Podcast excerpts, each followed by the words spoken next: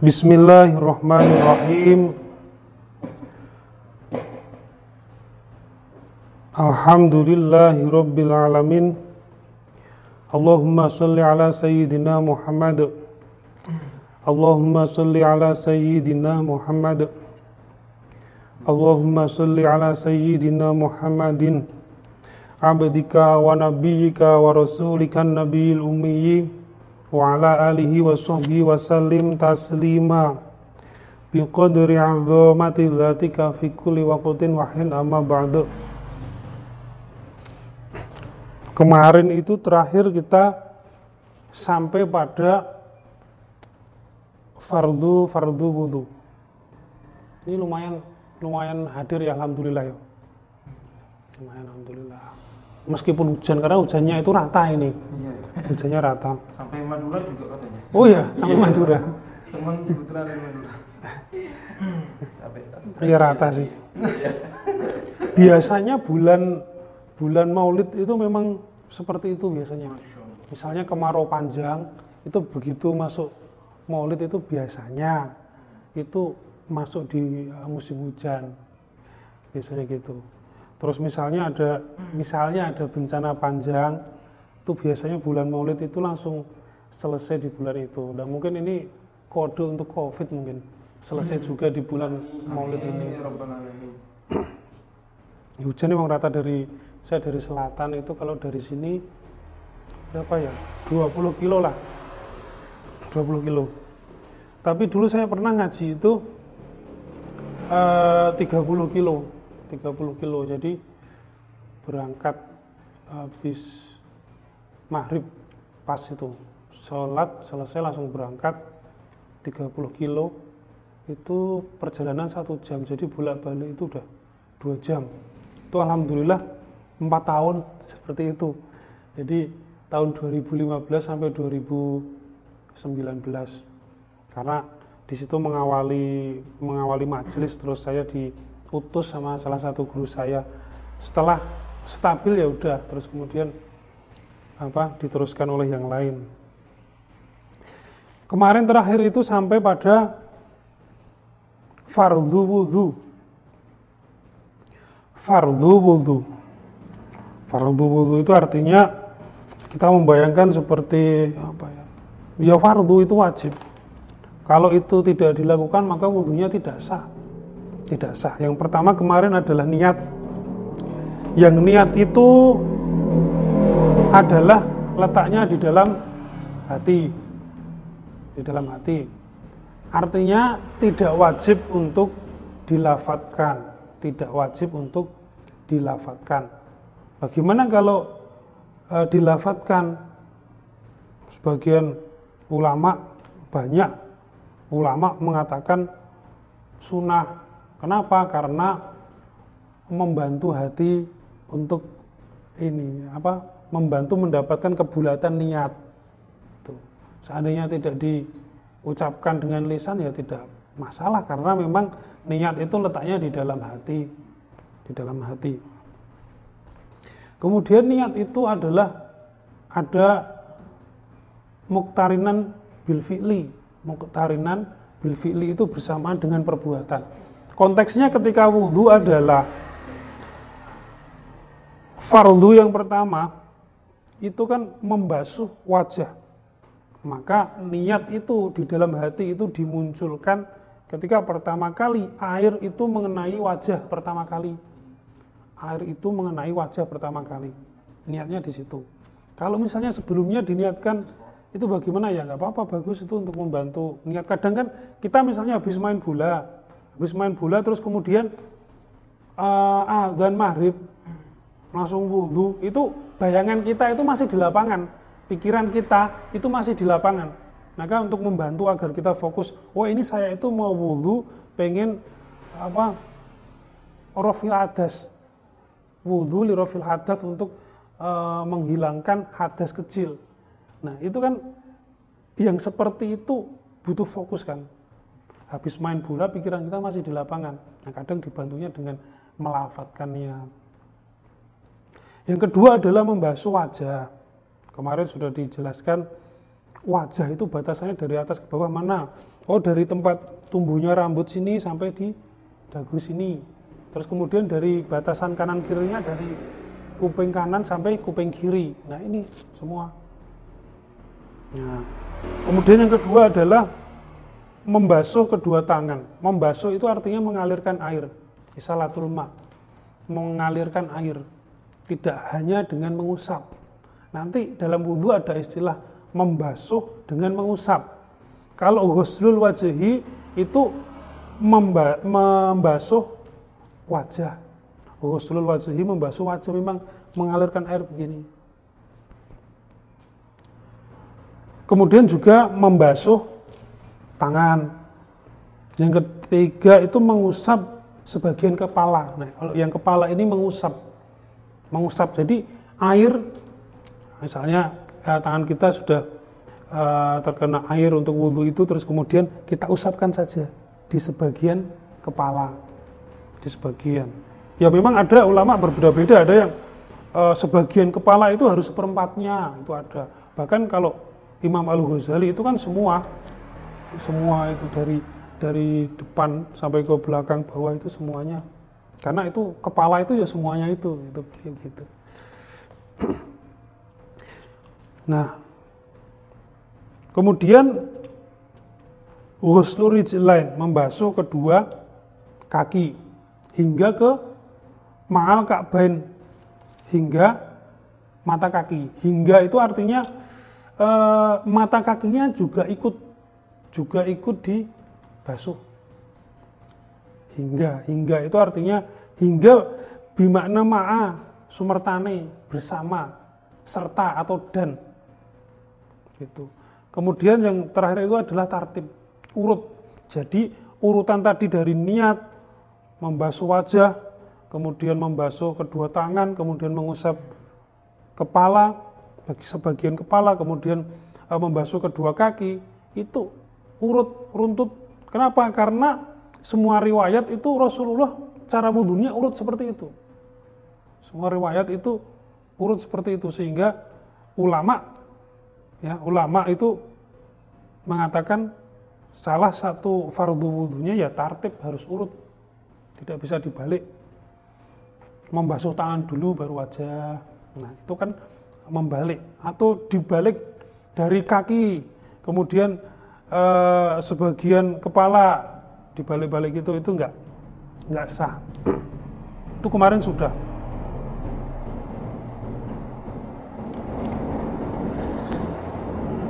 Kemudian untuk yang sekarang ini kita akan meneruskan di sunanul wudhu. Sunanul wudhu. Ini santai aja kita ngaji santai. Nggak usah sepaneng. Sunanul wudhu. Kesunahan-kesunahan dalam wudhu. Yang kemarin fardu ya, sekarang sunnahnya. Sunnah itu bahasa mudahnya yang sering disampaikan kalau dilakukan itu berpahala kalau ditinggalkan rugi karena tidak mendapatkan pahala kan rugi. Rugi. Wasunanul wudhu'i isnata asyrata. Wasunanul wudhu'i isnata asyara. Kesunahan-kesunahan wudhu itu ada 12.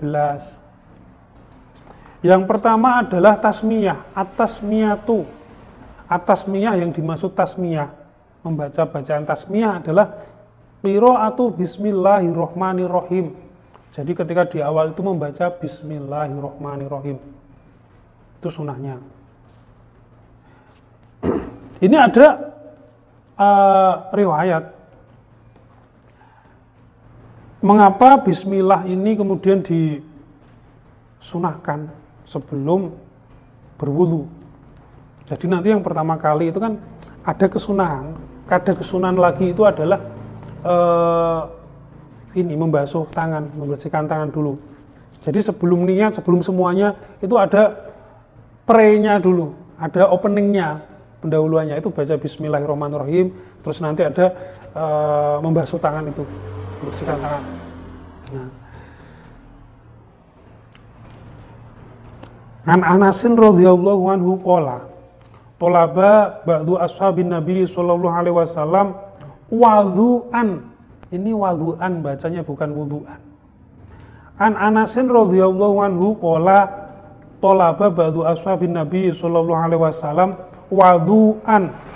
Jadi tulisan wudhu, wudhu dengan wadu itu tulisannya sama, tetapi uh, artinya beda, maknanya beda. Kalau di sini artinya adalah wadu itu air yang digunakan untuk berwudhu. Air yang digunakan untuk berwudhu. Kenapa dibacanya wudhu? Ya karena konteksnya konteksnya wadu bukan wudhu. Nah, dari sahabat Anas radhiyallahu anhu sebagian dari sahabat Rasul itu mencari wadu, mencari air untuk berwudhu, mencari ke sana kemari, cari air ke sana kemari. Jadi dalam sebagian uh, riwayat beliau itu sedang bersama sahabat itu sedang tidak di kota beliau, di kota lain. Ada yang mengatakan dalam riwayat lain itu ini kondisi ketika berperang. Kondisi ketika berperang. Falam yajidu ma'an pengen mencari air untuk berwudu tapi tidak dapat airnya. Belum nemu-nemu, akhirnya bingung kan. Sudah diutus, bingung. Fakola sallallahu alaihi wasallam kemudian Rasulullah bersabda, "Hal ma'ahadin minkum ma'un?" Rasulullah bertanya, apakah dari kalian ada yang membawa air sedikit saja gitu? Di situ kan diperkirakan ada puluhan orang, puluhan sahabat yang ada di situ ada puluhan sahabat. Nyari air yang cukup untuk wudhu 70 orang, nggak ada. Itu kan nyarinya berarti sumber air kan, sumber air kok nggak ada. Ada nggak sebotol-sebotol bahasanya kita gitu? Sebotol-sebotol aja lah, ada nggak? Hal ma'adin minkum ma'un Fa'utia bimain. Maka kemudian ada sahabat yang punya kemudian dihadirkan ke Rasulullah ini ya Rasul, saya ada. Ini bekal bekal saya. Tuh. Fawadu'a yadahu fil ina'i alladhi fihi alma. Thumma qala tawaddu'u bismillah ayqa ilina dzalika ayqa ilina dzalika fara'aitu al-ma'a yafuru min baini asabihi hatta tawaddu'a nahwu sab'ina rajulan.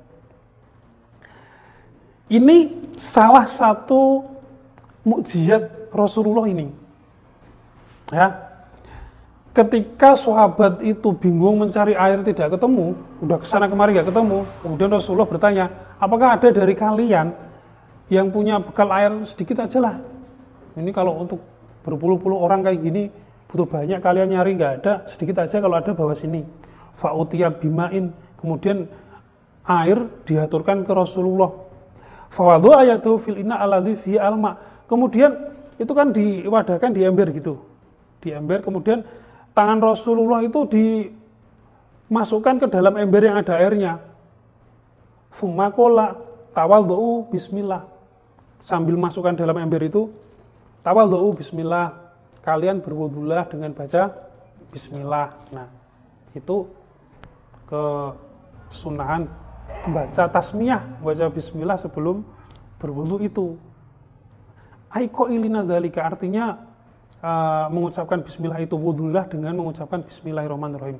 Nah, terus kemudian Sayyidina uh, sahabat Anas Faro'aitu al-ma'a yafuru min baini asobi'i. Ketika tangan Rasulullah jari-jarinya itu dimasukkan ke dalam uh, ember itu itu kok dari sela-sela ininya jari-jarinya Rasulullah itu keluar air kayak mancur gitu loh.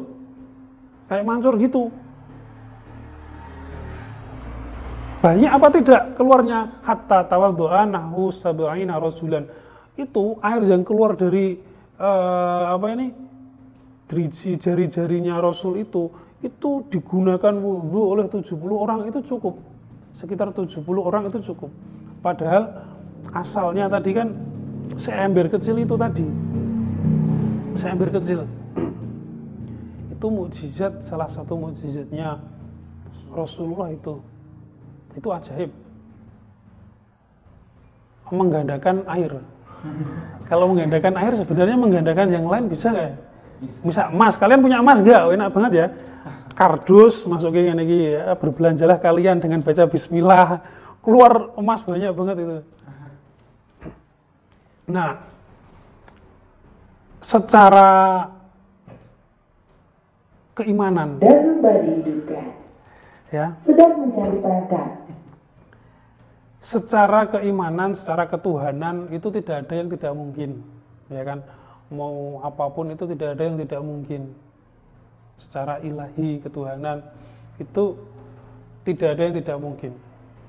Termasuk air yang nyumber bersumber dari sela-sela jari beliau yaitu mukjizat. Itu kalau orang beriman. Kalau secara sains kan tidak masuk ya. Secara sains tidak masuk memang tidak masuk secara sains.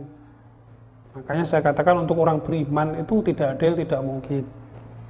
Nah, di zaman-zaman misalnya di uh, ulama-ulama kita ini keimanan juga sih dan boleh percaya boleh tidak karena cerita ini terjadi bukan pada rasul tapi pada ulama. Ya boleh percaya boleh tidak.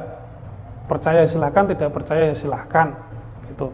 Nah itu sebagian-sebagian dari ulama dahulu itu ketika ada tamu ya di Jogja juga ada di kota-kota lain juga banyak. Banyak. Karena apa? Ulama itu warasatul ambia pewaris para nabi hingga ke mukjizat-mukjizatnya itu diwarisi oleh ulama hanya saja istilahnya kalau di para nabi itu istilahnya mukjizat begitu nanti sampai di ulama itu adalah karoma itu ya jadi warasatul ambiya itu ya semujizat-mujizatnya itu diwarisi. Hanya saja nanti beda-beda ulama A ini mewarisi Nabi Musa misalnya. Ulama B mewarisi sesuatu dari Rasulullah itu beda-beda. Dalam hal air bisa bertambah itu ulama-ulama dulu itu biasanya kalau bertamu itu pasti nanti diaturi dipersilahkan untuk makan besar. Seadanya apa pun itu. Misalnya punyanya tempe ya tempe. Kalau pas hari-hari raya misalnya nggak ada ya diada-adakan. Beli ayam disembelih beli kambing beli sapi. Nah itu banyak kisah. Kalau hari raya itu kan silaturahim banyak satu truk satu bis. Dalam satu hari mungkin ada berpuluh-puluh bis berpuluh-puluh truk. Itu kadang ininya habis. Apa ini? Nasi di periuk zaman dulu kan masak nasi pakai periuk. Pakai periuk itu kan. Nah itu habis. Laporan. Laporan sama uh, istrinya seorang ulama itu yang ngurusi urusan dapur kan istri beliau. Ini habis udah saya saja yang ngambil nasinya. Itu keluar terus nasinya itu yang tadi yang tadi santrinya ngambil itu udah mau habis itu keluar terus. Yang ngambil bunyai itu keluar terus. Untuk makan tamu cukup. Nah kayak gitu. Ini boleh percaya boleh tidak. Tapi saksi banyak di Jogja ada di kota-kota lain juga banyak. Tuh itu. Itu ajaibnya gitu Rasulullah masukkan tangan ke dalam ember. Airnya terus keluar hingga cukup untuk berwudu sekitar 70 orang 70 sahabat.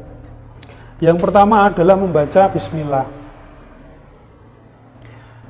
Kemudian yang kedua adalah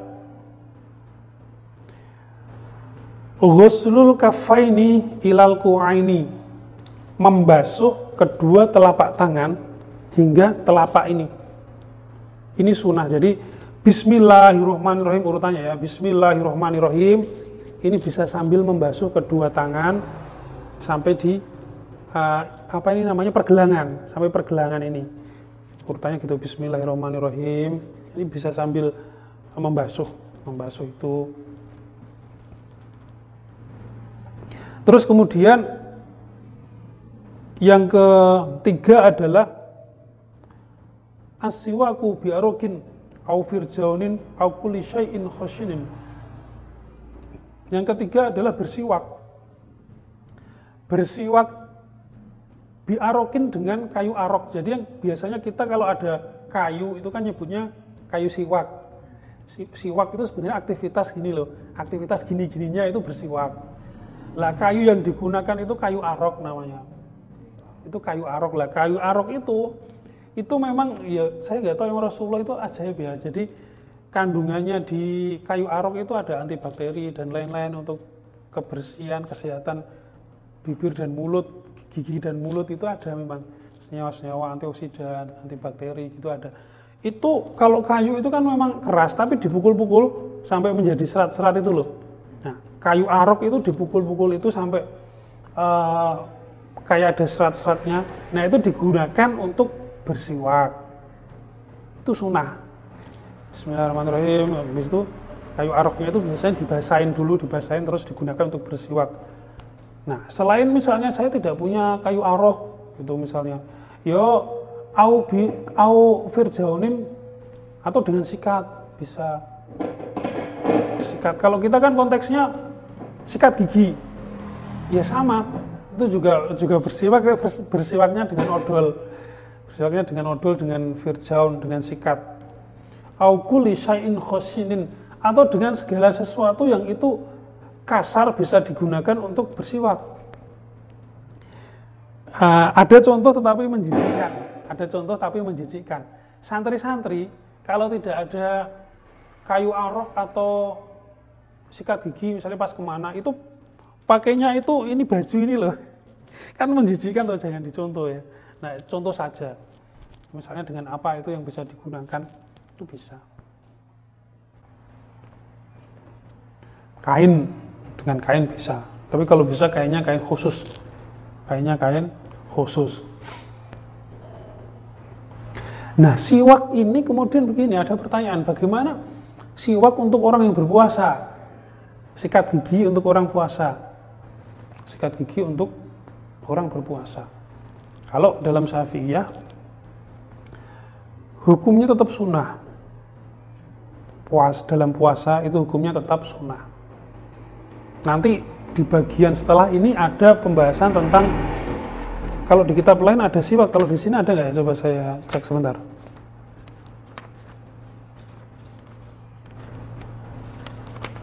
Oh, kalau di sini sepertinya tidak ada ya. Ya nanti kita tambahkan. Kalau di kitab lain ada pembahasan tentang siwak itu ada. Siwak itu bersiwak itu tadi itu disunahkan untuk beberapa kondisi. Pertama ketika akan sholat itu disunahkan eh, bersiwak. Sholat lima waktu. Kemudian yang kedua adalah ketika akan sholat malam ketika akan qiyamul lail itu disunahkan. Ketiga adalah kapan pun ketika eh, bau mulut itu sudah tidak sedap. Kapan pun ketika bau mulut itu sudah tidak sedap. Nah itu kesunahan-kesunahan di eh, siwak bersiwak Nah, tadi pertanyaannya adalah kembali bagaimana kalau orang itu puasa? Karena pasti ada air, ada unsur-unsur lain yang masuk ke mulut. Nah, mayoritas ulama Syafi'iyah mengatakan bahwa batasnya adalah sebelum zawal atau sebelum eh, sebelum enaknya begini, sebelum masuk waktu zuhur gitu. Sebelum masuk waktu zuhur itu sunnah untuk orang puasa. Setelah itu hukumnya makruh hukumnya makruh. Tapi ulama-ulama yang lain ada juga yang mengatakan bahwa tetap tidak berpengaruh meskipun itu setelah zuhur tetap sunnah. Tidak ada makruh nggak ada meskipun dia puasa. Gitu. Ya terserah kita mau yang mana gitu. Itu bersiwak. Kemudian yang keempat adalah almat madatu wahya idkhalul ma'i fil fam. Yang keempat adalah berkumur. Berkumur. Berkumur tahu kan? Nah, itu juga sunnah. Berkumur. Yang kelima al istinsyaq wa huwa idkhalul ma' fil anfi. Memasukkan air ke dalam hidung. Ini disedot. Jadi ada kesunahan lagi adalah ketika berkumur kesunahan dalam sunnah kesunahan dalam kesunahan berarti ada itu. Sunnah dalam sunnah. Makmadoh berkumur tadi kan sunnah. Nah berkumurnya itu ternyata ada ada kesunahan eh, apa ya kuat. Berkumurnya itu kuat. Kuat gitu loh. Paham ya? Kumur-kumurnya tidak tidak lembek kuat gimana ya? Kuat gitu. Itu biasanya sambil air begini. Kapan kita sepertinya perlu praktek ya nanti nanti setelah wudhu selesai insya Allah ada praktek nanti. Nah, air ini kan kita ambil misalnya dari keran ya dari keran.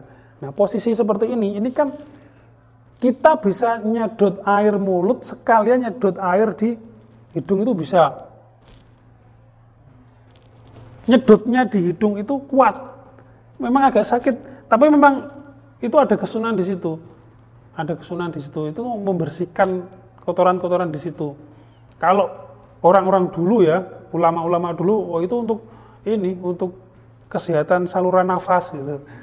Biar nggak gampang pilek. Kalau dari mbah-mbah gitu, gitu. Istinsak itu gitu. Sampai surup rasanya di sini nyeng nyeng nyeng nyeng gitu loh. Iya gitu. Nah itu yang kuat. Nyedotnya kuat kumurnya kuat juga. Kumurnya kuat juga. Ya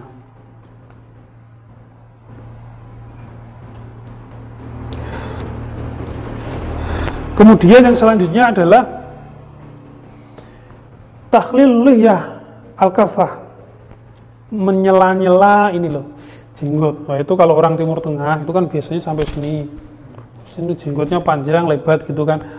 Nah, jadi tadi yang di depan uh, kefarduan untuk berwudu yang wajah itu dari batasnya adalah tumbuhnya rambut manabiti syari sampai di sini kan dagu sini. Nah, ini kan kalau lebat air itu kan tidak bisa menyentuh kulit kan memang tidak wajib. Kalau itu jenggotnya lebat itu air sampai di kulit itu memang tidak wajib. Tapi disunahkan untuk menyela-nyela itu gini. Diurut gini. Nyela dengan jari gini. Nah, itu ada kesunahan itu.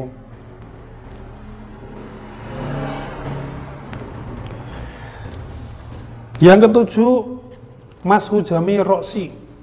Nah, mengusap seluruh kepala kalau di sini sunnah. Tadi yang wajib itu kan sebagian kepala. Sebagian kepala itu bahkan bahkan ada yang mengatakan ulama satu rambut satu rambut itu saja bisa. Jadi tapi lucu ya jadinya aneh itu. Ini serambut dari akar rambut tetapi harus sampai di ujung rambut. Gitu. Jadi satu rambut full tidak setengah rambut jadinya, tapi full dari ujung rambut eh, apa namanya uh, akar sampai ke ujung rambut itu. Tapi ya yang lumrah aja lah gini, udah cukupnya. Sehingga di sini Mas'ud Jamir Roksi mengusap semua kepala itu adalah sunnah. Kalau Imam Al Ghazali itu masuk fardu, masuk fardu.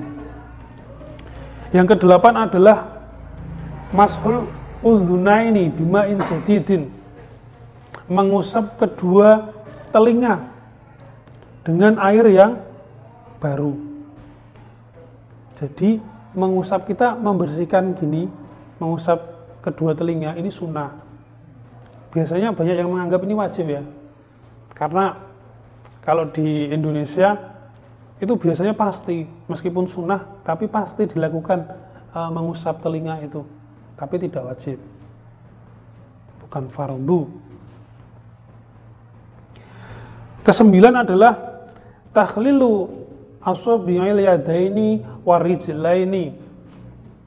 Jadi menyela-nyela jari tangan dan jari kaki. Ini di sela-selanya itu gini-gini. Kayak orang cuci tangan. Wah, ini berarti uh, apa metode cuci tangan itu meniru kesunahan wudhu juga berarti ya. Kan ada gini, gini, terus gini kan, terus gini, gini. Lah ini menyala-nyala itu kesunahan. Yang ke sepuluh adalah takdimul yumna alal yusro. Mendahulukan yang kanan dari yang kiri. Mendahulukan yang kanan dari yang kiri. Kanan dulu. Yang ke sebelas, taflithut toharoh. Taflithut toharoh. Diulang tiga kali. Sunahnya diulang tiga kali. Karena fardunya itu ya hanya sekali. Mengusap wajah sekali itu fardunya. Yang kedua dan ketiga sampai ketiganya itu adalah kesunahan. Kesunahan. Kalau berlebih nanti jadinya makro. Jadinya makro. Termasuk kemakruan. Nah, kemarin ketika di awal itu kan ada hukum wudhu. Hukum wudhu itu kemarin kan ada sunnah, ada wajib, kemudian ada haram bahkan kemarin. Terus Waktu ada makruh. Sedang mencari perangkat. Wudhu juga ada makruh kemarin itu. Wudhu makruh itu ketika kita wudhu. Ini misalnya persiapan wudhu mau sholat maghrib ya. Jam sekarang udah wudhu. Lah, terus posisi kita belum batal, terus wudhu lagi. Terus wudhu lagi itu makruh malah. Iya makruh. Karena ngapain buang-buang air gitu. Ngapain buang-buang air. Kalau memang belum batal, tidak usah wudhu. Gitu. Wudhu sekali. Nah, ini termasuk di sini kalau taflithu tuharoh mengulang tiga kali itu sunnah. Nah, pertanyaannya begini, mengulang tiga kali itu prakteknya bagaimana? Ini sudah ada yang pernah dapat keterangan belum? Saya sendiri juga belum pernah dapat keterangan. Mengulang tiga kali itu bagaimana? Kitab-kitab saya juga belum pernah menemukan. Maksud saya itu begini. Misalnya tiga kali itu misalnya konteksnya kuping ya. Apakah begini saya air satu dua eh satu satu dua dua tiga tiga ini mengulang berapa kali? Enggak, ngulangnya berapa kali kan masing-masing bagian tiga kali kan? Satu, satu, dua, dua, tiga, tiga. Itu yang pertama. Sekarang kondisi yang kedua, saya ngambil satu, dua, tiga. Terus yang ke selanjutnya satu, dua, tiga. Ini kan sama-sama mengulang tiga kali. Terus yang bagaimana yang dimaksud taflifut toharo? Sudah ada yang pernah dapat keterangannya belum? Belum ya? Yang nggak pernah dijelaskan kan? Saya juga belum pernah di kitab-kitab juga belum pernah menemukan hanya saja kalau kalau disambungkan dengan yang sebelumnya takdimul yumna alal yusro mendahulukan yang kanan dulu daripada yang kiri maka yang kanan diselesaikan dulu satu dua tiga baru satu dua tiga Kalau serempak kan? Nah ini beda lagi. Kalau serempak ya. Iya karena ada kesunahan yang lain adalah takdimul yumna. Mendahulukan yang kanan. Kalau sah sih sepertinya ya sah-sah saja. Sah-sah saja. Tapi kalau di kesunahan sini adalah takdimul yumna. Makanya muncul yang tadi cara tadi itu loh. Ini tiga dulu diselesaikan. Terus tiga yang kiri gitu. Nggak kepikiran kan? Nah. Kemudian yang ke-12 yang ke-12 adalah al-mualah. Al-mualah itu nuli-nuli, nuli-nuli itu batasannya juga membingungkan. Nuli-nuli itu uh, langsung tidak apa ya, tidak ditunda untuk yang lain. Misalnya begini, setelah membasuh wajah, mualah langsung membasuh tangan. Itu langsung tidak dijeda lama. Lah, jeda jeda itu berapa lama itu juga nisbi. Jeda yang sampai status mualah itu hilang itu berapa lama juga nisbi. Hanya saja kalau ulama itu tidak mengatakan berapa menit, berapa detik itu bukan, tetapi adalah ya sebelum anggota yang lain itu kering. Gitu. Jadi misalnya membasuh wajah, sebelum uh, basuhan di wajah itu kering, ya sebelum itu kering, kemudian kita membasuh tangan itu sudah mualah. Tapi kalau misalnya membasuh wajah, terus ditinggal misalnya mandiin anak, karena sudah nangis toh, mandiin anak, terus diteruskan di tangan, tapi kok wajahnya sudah kering, itu sudah tidak mualah, sudah tidak mualah. Tuh itu adalah sunanul wudhu. Dari sini ada pertanyaan tidak? biar sambil ngalir aja. Jadi Mm. Nanti sebelum kita teruskan di alati tubtilul wudhu'a. Hal-hal yang membatalkan wudhu. Ya, Nah, itu kan tadi udah diatur dengan sangat rapi banget ya wudhunya. hmm, Kalau ini kalau ada pengecualian orang yang tangannya kiri lagi sakit misalnya Hmm. gitu, apakah ada kayak misalnya keringanan atau kompensasi atau gimana gitu maksudnya sebisa dia melakukan itu bisa apa enggak? bisa. Bisa. Iya. Kalau saya pribadi ya, saya pribadi itu begini. Kalau ini cocok silahkan bisa diikuti, kalau tidak ya nggak usah. Kalau saya sendiri pribadi itu santai, itu dalam beragama itu santai. Santai itu artinya tidak usah yang memberatkan, karena hidup kita itu tidak apa tidak sehari dua hari. Artinya kalau kita kadang memegang agama terlalu kencang itu ada capeknya. Suatu ketika itu bisa mencelat mah ah, justru bisa mencelat. Tapi kalau santai itu kan terus justru itu ah, apa bekal istiqomahnya di situ santai tapi terus pegangin santai biasa aja nah dalam hal itu misalnya itu kan ada suatu sebab sakit Makanya kemarin saya selalu mengulang-ulang ketika kisahnya ada orang eh, Arab pedalaman yang kencing di masjid Nabi, kemudian mau dipukul oleh sahabat. Justru sahabat yang dicegah oleh Nabi. Jangan seperti itu. Jangan mukul-mukul gitu. Justru kamu cari solusinya, kamu ambil air satu ember, satu ember, kemudian kamu alirkan ke area yang dipipisi oleh orang Arab pedalaman tadi. Terus dilanjutkan oleh Nabi, kalian itu diutus untuk mempermudah, bukan untuk mempersulit.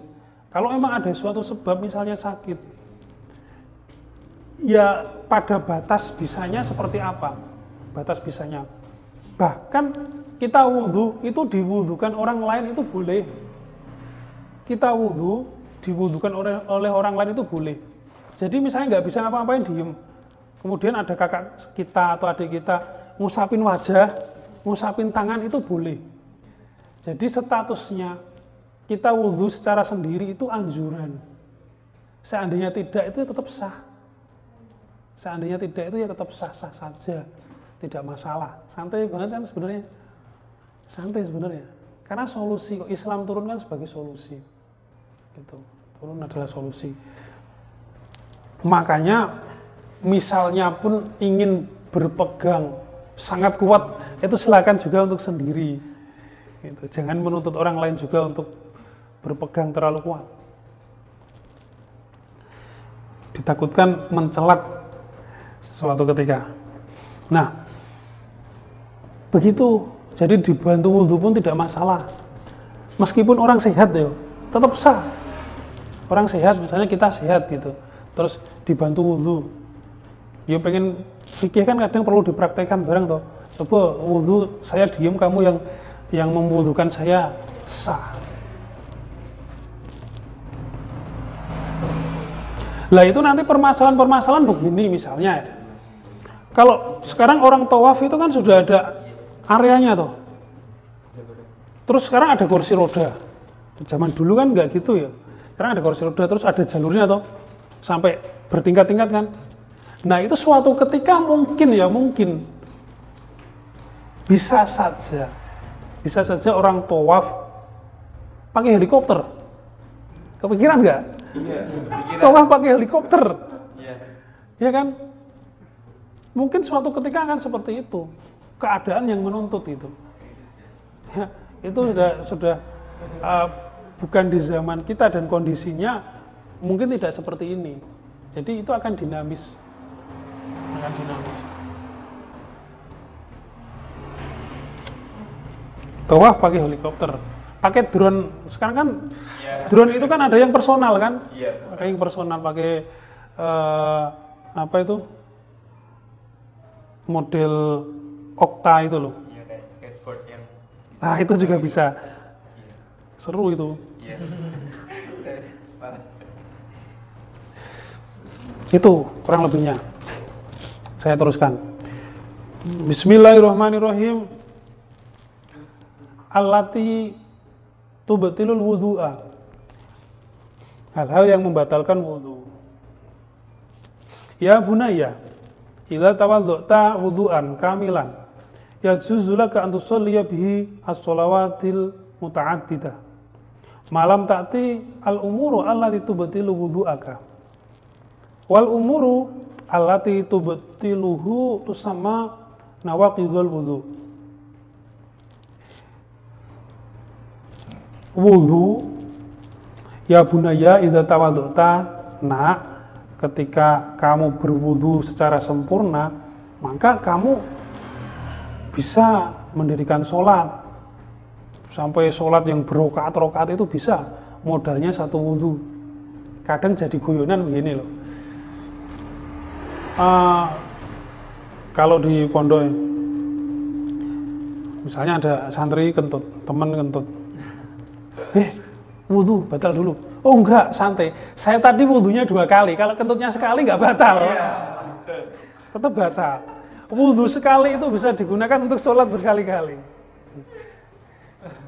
oh iya itu kayak gitu. logis kan logis tapi itu membatalkan semuanya Nah, wudhu sekali, idza tawadhu tawudhu'an kamilan, ya juzulaka antusolya bi muta'adidah.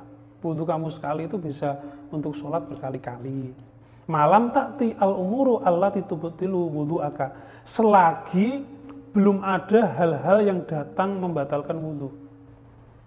Nah, apa saja yang bisa membatalkan wudhu?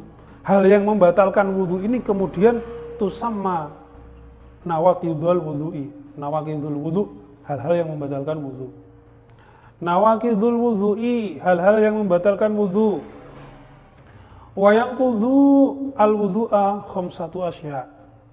Ada lima hal yang membatalkan wudhu ada lima hal yang membatalkan wudhu pertama adalah khuruju syai'in min ahadis sabilaini kabaulin wa ghaitin Pertama adalah keluarnya sesuatu syai'in, keluarnya sesuatu min ahadis sabila ini. Dari kedua uh, jalan itu yang dimaksud adalah manusia kan di bawah perut itu punya jalan depan dan jalan belakang. Paham kan dari situ? Jalan depan dan jalan belakang. Keluar dari jalan depan itu maaf pipis. Dari jalan belakang ya pup BAB. Nah, khuruju sayin. Khuruju sayin. Ini segala sesuatu yang keluar. Bahkan misalnya makan koin, yang keluar itu koin, uang dulu itu ada uang 25 rupiah. Enggak sengaja, misalnya ada yang iseng. Orang iseng kan nggak ada batasnya. Unlimited iseng itu. Nah, Iseng itu unlimited, bahkan ada yang seperti itu yang berbahaya, tapi berbahaya, dimakan, terus keluar. Yang keluar koin, itu adalah hurujusain, keluarnya sesuatu. Kok wudhu, terus keluar itu koin klinting gitu, ting, ya batal. Batal. Nah terus kemudian kasus lagi misalnya begini loh, saya itu aktivitas saya seperti maaf seperti pipis itu tapi keluarnya sirup misalnya. Sirup jelas sirup karena baunya nggak pesing dan sebagainya sirup.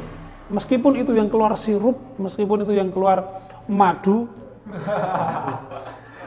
tetap batal. Makanya khuruju syai'in. Nah ini makanya makanya yang dari pembahasan ini itu kan kayak larinya nanti ke pembahasan kopi luwak gitu loh kopi luwak kan statusnya kan uh, masih dipertanyakan. Karena itu yang keluar dari beserta ee-nya si luwak itu kan. Itu terus kemudian ada kopinya. Kopinya kemudian dikeringkan diolah dibuat kopi harganya mahal. Itu kan najis apa tidak? Kalau najis kan berarti boleh dikonsumsi nggak?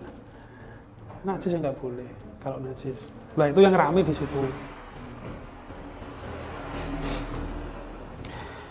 Itu yang pertama, khuruju syai'in min ahadis sabilaini. Kemudian yang kedua adalah an-naumu ala hayati ghairil mutamakin minal ardi bimaq'adihi. aman naumu ala atil mutamakin fala yubtilul. Yang kedua yang membatalkan wudhu itu adalah tidur. Tidur. Hanya saja tidurnya adalah yang apa? Ghairil mutamakin minal ardi. Jadi dicontohkan yang uh, misalnya ghairil mutamakin itu senderan. Senderan terus ketidur. Terus kemudian memang tiduran, memang tidur terlentang ataupun posisinya tengkurap. Itu yang dimaksud ghairil mutamakin. Senderan, tiduran, tengkurap itu batal tidur. Itu batal. Yang enggak batal itu gimana? Yang tidak batal itu gimana? Duduk seperti ini. Duduk seperti ini tidak senderan, ya, tidak senderan gini karena posisi seperti ini. Posisi seperti ini ini kan menutup lubang belakang. Iya kan? Coba posisi seperti ini, duduk seperti ini menutup lubang belakang. Orang itu kalau tidur kadang kentut ya nggak kerasa, nggak kerasa karena ya senderan gini gini kebuka. Kalau gini kan jadi lubangnya itu tertutup karena dari atas ada tekanan ini kita, badan kita. Tuh. Kalau gini ketidur gini ya enggak. Bahkan kalau sadar kalau masih bisa dengar itu kan bukan tidur berarti. Belum tidur. Senderan masih bisa dengar, masih bisa paham, belum tidur. Jumatan. Ya Ju- Jumatan ya. Kalau Jumatan itu makanya Jumatan itu banyak yang kadang kalau yang kalau di pondok juga banyak yang sadar diri karena tidurnya udah nyender gini akhirnya keluar wudhu lagi. Keluar wudhu lagi. Nyenderan abangnya di tembok gitu? Batal itu awalnya kayak gini terus di belakangnya kan se- selang 3 cm itu ada tembok gitu. Awalnya kayak gini terus ketiduran terus Iya. tembok itu gimana? ya batal. Batal. iya. Batal itu. Kenapa eh, awalnya gini terus ketiduran nyender? Yaitu karena ghairul mutamakin minal ardi. Karena duduknya yuk tidak mutamakin tadi. Yang ketiga adalah zawalul akli zawalul akli bisukrin au maradin au junun au igma. Hilangnya zawal itu gini hilangnya akal tetapi hilangnya akal kita aja dulu. Hilangnya akal. Akal itu hilang itu bisa hilangnya akal itu bisa temporer bisa permanen. Kalau orang mabuk itu juga hilangnya akal maka ketika misalnya sudah wudhu sebelahnya itu ngerokok ganja. Nggak tahu tahu sebelahnya ngerokok ganja ikut menghirup. Terus mabuk. Itu zawal akli akalnya itu hilang batal. Kasusnya gitu. Atau misalnya terkena suatu penyakit yang itu menghilangkan akalnya dia. Alzheimer misalnya. Alzheimer kan rontoknya memori kan akalnya juga. Eh nggak tahu. Nanti takut salah saya. Bener nggak? Iya nah itu. Itu juga masuk. Au jununin. Atau memang gila? Nah gila sendiri juga ada dua loh.